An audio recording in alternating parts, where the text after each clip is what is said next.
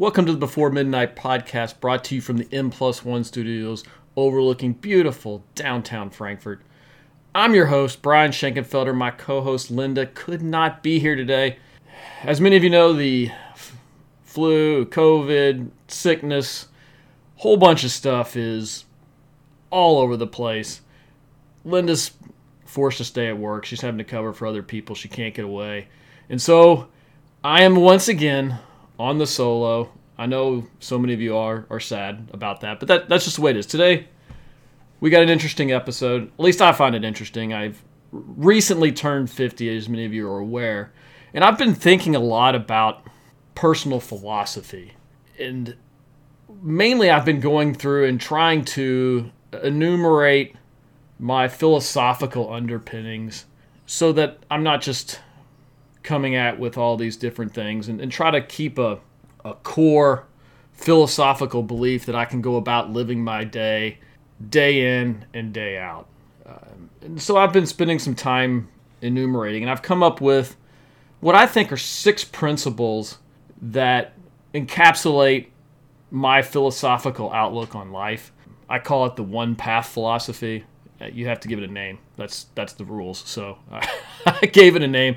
It's probably not very good, but hey, I've got one path I'm trying to follow, and these are the principles that I'm following. So since I'm solo, I get to talk about what I want. I'm going to go and share some of these six principles with you, and we'll see how it goes.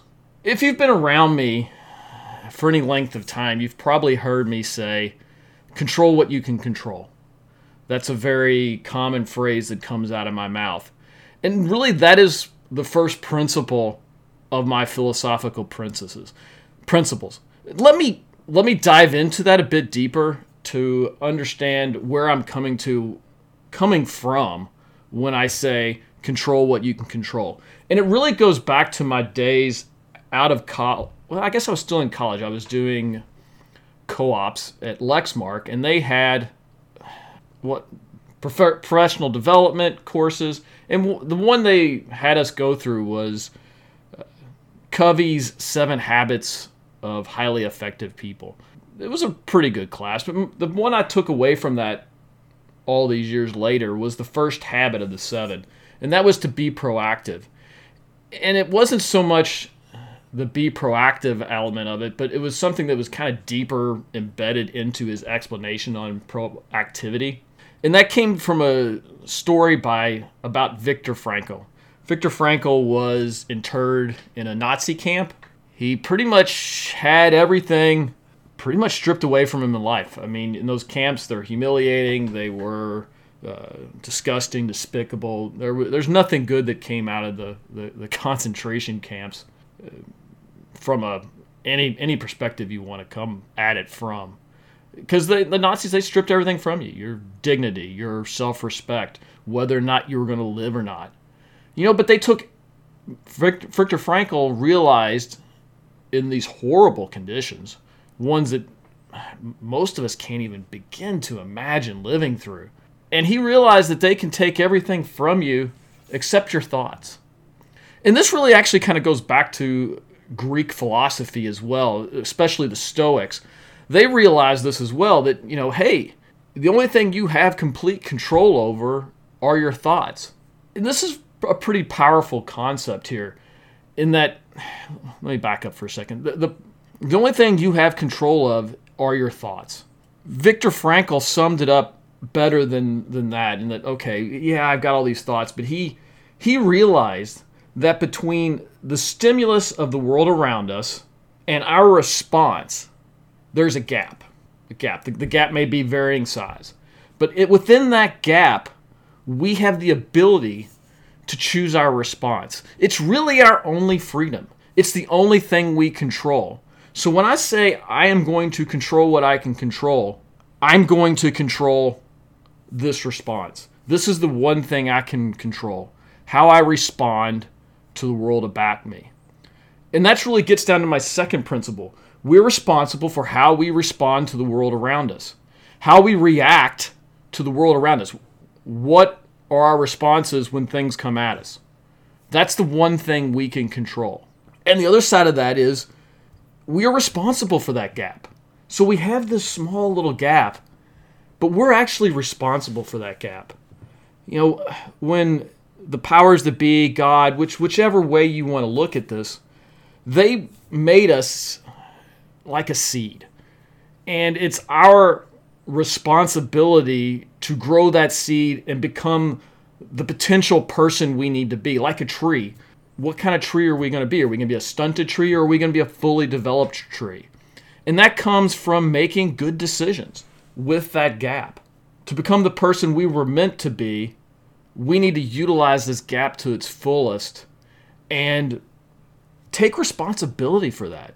But the other side, responsibility has two sides here, though, which is even more interesting to me, is that we're responsible for making good decisions with this gap. We're also responsible for the consequences of our actions, which is, interestingly enough, something we can't control. But we have that responsibility to accept whatever consequences come our way from the actions we take based on what the world gives us at any one point in time. And this becomes kind of my philosophical input basis for everything I'm trying to do. It's how I manage this gap. You know, but people will tell me, they'll come to me and say, well, you know, I can control more than just that gap. I can control my breath. I can control when I go to bed. I can control my child. And I'm like, can you? You can control your breath. Okay, hold your breath for four minutes. Can't do that. You're going to breathe at some point. when do you go to bed? I can control that. Do you? I tried to control that one night and I had some drive guy drive into my house. I was up for more, many more hours than I wanted to be that night. I, I can't control my child. What I can do is I can influence. And I think that's what people mix up when they think of control. They think of, well, I can control all these things around me. No, you really can't control those things. You can influence them. Like I can influence my when I go to bed, right? I by getting ready, going to bed. I can influence how I breathe. Like if I want to meditate, I can I can control my breath in that sense of the matter. But I don't have total control. All I can do is influence those things. You know, these are just things that we can influence.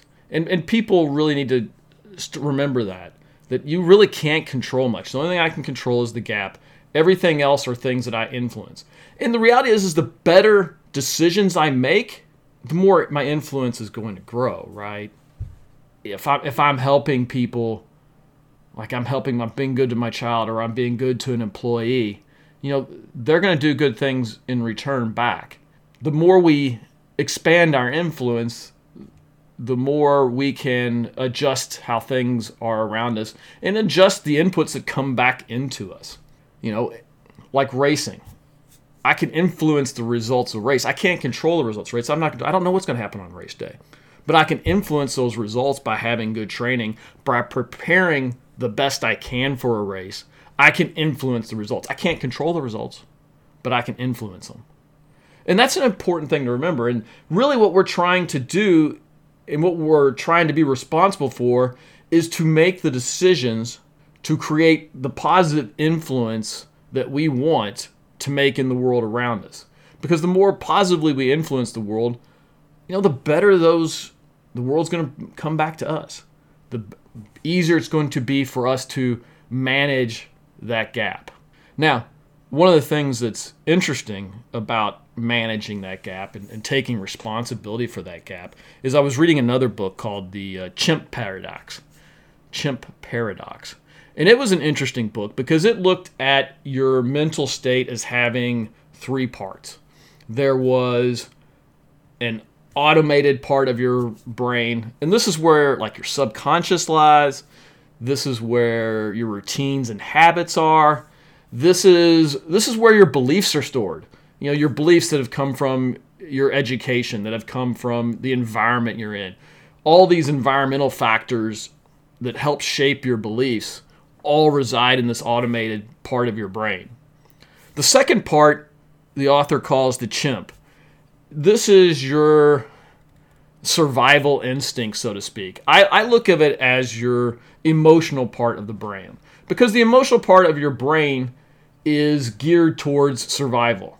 Uh, you get angry as a way to survive. You get afraid. You're afraid because of survival. Your instincts push so many emotions so that you can drive the behavior you need to survive. And the chimp being the emotional part okay let's let's move on to the third part. The third part is your logical human brain. This is where you process information and make logical decisions. It's nine o'clock. I should go to bed. That is a logical decision and made by the human part of your brain now when we look at these three parts we begin to rank them based on their power the automation is great in that it kind of does its thing. It, it kind of controls you 90 plus percent of the time. The chimp, on the other hand, is the most powerful aspect of the brain. It's generally just sitting there happy, minding its own business, but once it rears its head, it takes control. It's the most powerful of these three aspects of your brain. It's the one that, you know, when it's the one that when it fires, dumb decisions are made like road rage. You're driving down the road, someone cuts you off. Well, someone is now gone after my primal superiority. Therefore, I must be mad and rage and show them that no, I am the dominant species. And, and that's always there, but it's not just rage as the emotion that takes over, but a lot of emotions can take over. You're, you're racing, you're, you're out riding your bike hard, discomfort. Well, I'm going to stop. This is not comfortable. I don't like this. Let me stop man, I'm really tired today. I don't feel like doing anything. Again, weariness, depression, these negative emotions that can really suck good decision making. I don't feel like doing it today. I'm not going to go work out. You know, that, that's that's stuff that happens. It's real world, and and joy can be just as blinding in the decision making process as well. I'm so excited about what's going on. I don't necessarily look at the full picture. I'm only looking at the the good stuff. And there's some other things in there that may cause me to make poor decisions because I'm so happy at the moment. And that gets me to to looking at this management of the gap um, within these three, so to speak, parts of the brain. And the emotional side is the enemy of rational thought. At the end of the day, you know, we're human. Emotions are part of who we are. It's how we survived for so many years. And emotions are not necessarily something that should be suppressed, but we also need to make sure they don't affect our daily decision making. And so, my third principle is emotions are the enemy of rational thought. I'm not trying to suppress emotion, I'm not trying to be a Vulcan and deny emotion. What I'm trying to do is figure out how to better process emotion so that it doesn't destroy that gap between input and response. That's what I need to be able to do. And I need to be aware of my emotional states and how they can affect my decision making. How do I go about, you know, avoiding emotional situations? How do I go about processing emotion? That's something that my third principle is all about is how do I go about doing that? The other part of the gap though is if we look at the automation side, the automation side takes that gap and disintegrates it just as easily as the emotional side does. But in this case, we've pre selected our response to the gap. We're turning over that decision making to our habits, our beliefs, our routines, without asking ourselves, is this the best use of my time right now? It's the morning. Maybe I read the paper or read internet sites before I, I go to work. It takes 30 or 40 minutes of my time.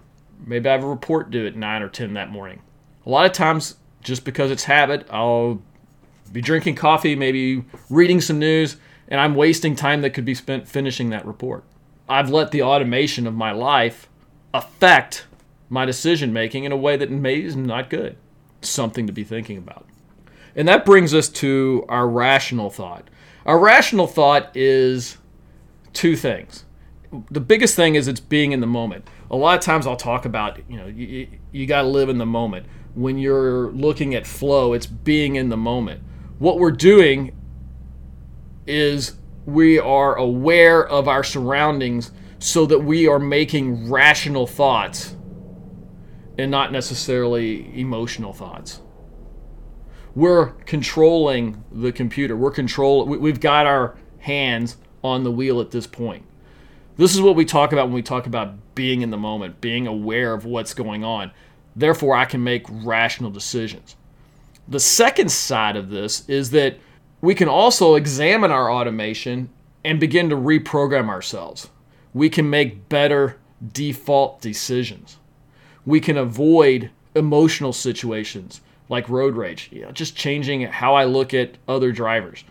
You know, there's going to be drivers out there that are, most of them are not what I drive the way I do. I know that in advance. There's no reason to get mad when they do something that is unexpected or what I don't believe is good driving. They're just doing what they believe is good driving. I no reason to get mad at that. If I come into driving and I'm paying attention, I can avoid those situations where I flick somebody off or I honk my horn because I'm aware of the moment. And if I can, I can maybe begin to reprogram how I drive, my belief system when I drive, how I go about driving in such a way that I take away the chance for the chimp to get mad and, and get back in there. And one of the big ways of doing that is we come to my fourth principle, which is good and bad are just opinions of reality. What we see as good or what we see as bad are just opinions of reality, much like our driving situation a moment ago. I have beliefs on how someone should drive. Other people have a different belief system. One is not good, one is not necessarily bad. They're just philosophies for driving. I look at mine as good because, well, it's mine. And obviously, if someone else is doing something different, it's not good, it's bad. But again, those are just opinions of reality. Rain is a perfect example of this. It's the afternoon, I want to go biking, it's raining. Oh my god, this is horrible. I I hate rain. This is terrible. I don't want to deal with rain. But I might have a farmer down the street, it hasn't rained in 2 months and they need the rain for their crops. For them, it's the greatest thing ever. Same reality, it's raining. The only difference is our opinions of the rain. So, what we're trying to do when I say good and bad are our opinions of reality, is I'm just trying to look at my opinions, to evaluate my p- opinions, and see where I can maintain rational thought and better process my emotions driving being, I guess, the perfect simple example. I can evaluate how I drive, what my expectations are for driving, and maintain rational thought by just changing how I opinion the things that are going around me. I, I, am no longer looking at this as a good or bad decision by the driver in front of me. I'm just looking at, okay, they made this decision. Now I got to do whatever I need to do to handle whatever the decision they made. That's just life. Therefore, I don't necessarily need to have an emotional response to that situation. These four of my six principles represent the core of how I go about uh, managing my day. The fifth principle is how you do some things is how you do all things. Some people have heard me say this before, especially around the pool. How you do some things is how you do all things. How you do some things is generally the response of your automated system. It's not necessarily a rational decision. So what how you do some things is how you do all things is a reminder to program ourselves to execute. Reminder to give ourselves good habits. Make sure our default programming is good we don't want to be sloppy in our practices because how i if i'm sloppy in practice i'm going to be sloppy in the game if i'm sloppy with some of my work i do i'm going to be sloppy in all the work i do. That's just human nature. That is our automated systems working. We cannot be in the moment 99 100% of the time. It's just not possible. The automated systems have most of the control. We need to make sure our programming is good. How you do some things is how you do all things. It's a reminder that I need to get better at my programming. I need to be better about not accepting bad programming. And it's these five core principles that I use to manage this gap our one true freedom, the one thing was so precious in life, our ability to choose our response. And these five principles help me manage them. You know, again, it starts with controlling what I can control. The only thing I can control is the gap. I can influence a lot of things, but I can really only control this gap.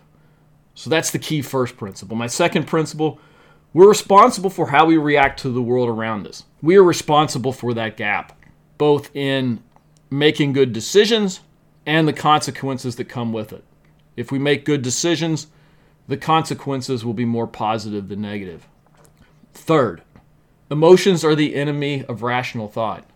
What I'm looking for is how do I manage that chimp? The chimp is going to be there, he's going to rear his head. He's the strongest, so when he takes over, he takes over.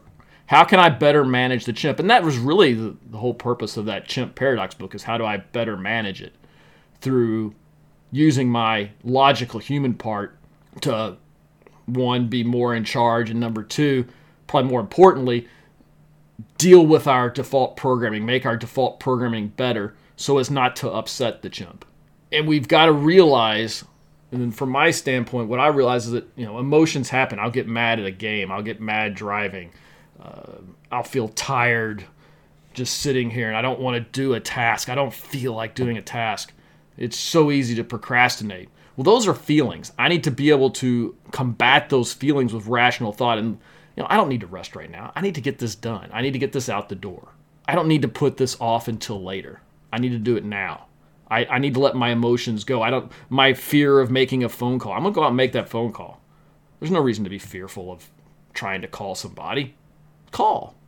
It's not the end of the world. They're not to kill you. Most likely. And so it's important that we control our emotional state. My fourth one was good and bad are our opinions of reality. This is just to remind me every day that most of the time what I see as good and bad is just my opinion of reality. And I had to make sure that that doesn't create an emotion an, an emotional state that I don't necessarily that will affect my rational decision making. Like I believe it is wrong to do X well, okay, it's my opinion that doing X is bad. I, I got to realize that. When I see someone doing X, I don't necessarily get angry and mad. It's like, okay, X happened. I, I don't agree with it, but it happened. It's not good. It's not bad. What can I do about it? How can I process the situation, remove anger from the situation, and get on to the next thing? It may have created an obstacle, but the obstacle becomes the way. I don't need to rage against the machine. I just have to go with it. It's like being attached to a cart. Let's say you're a dog attached to a cart. The cart's going to go down the road. You've got this long leash. You can go around, you can enjoy it, you can have fun, or you can fight against the leash and just beat your head against the wall all the time. It's easier just to go along and have fun within the parameters of the cart or the person walking you down the street rather than just spending your whole time fighting against reality. And so many times we fight against that reality. And so, good and bad opinions of reality is to help me to remember that when I say something is good, when I say something is bad, those are just my opinions. And I can change those opinions to help me deal with the emotional side of it. Because at the end of the day, it's still just an opinion. And that's the one thing we can control. We can control our opinions, we can control our thoughts. And then my fifth principle is how you do some things is how you do all things. And this is just, again, a reminder to program ourselves to execute. Remind us to have good habits so that we are, when we are not in the now, we are making good choices with that gap and not just leaving it up to bad habits and, and random things that affect us negatively my final principle as I wrap up here is more of a perspective principle and, and less to do with managing the gap. The first five are all about managing that gap. The sixth one is a, more of a perspective thing. And that is all things come to an end, so enjoy the moment. You know, someday I won't be able to go out for a bike ride. So let's enjoy this ride we're going on right now. Someday I won't be able to go to the pool and swim. I may die, I may just age out and, and can't do it. I'm too old. I can't I can't do those things again. That's going to happen. So let's go out and enjoy the moment. I, when I say all things come to an end, it's not meant to be a sad reflection on life like, oh my God, we're, we're all going to die. It's so horrible to think about how we're going to die. It's not thinking about it that way. It's thinking that life is limited. So let's enjoy the moment we have right now. So many times you'll hear somebody who has, who's diagnosed with some type of cancer or some other disease that limits the number of years they may be living. And they get more enjoyment out of life. They realize, that, oh my gosh, my time is finite.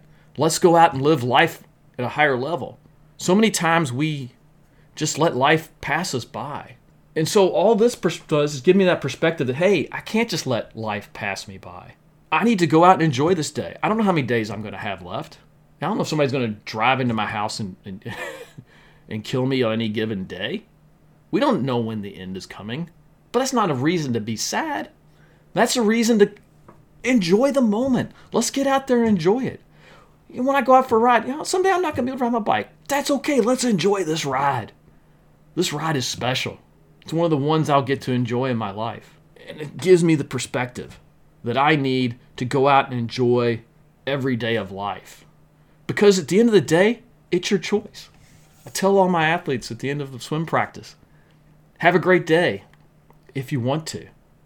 Because at the end of the day, it's a choice, and that is your freedom. So please utilize that freedom and have that great day.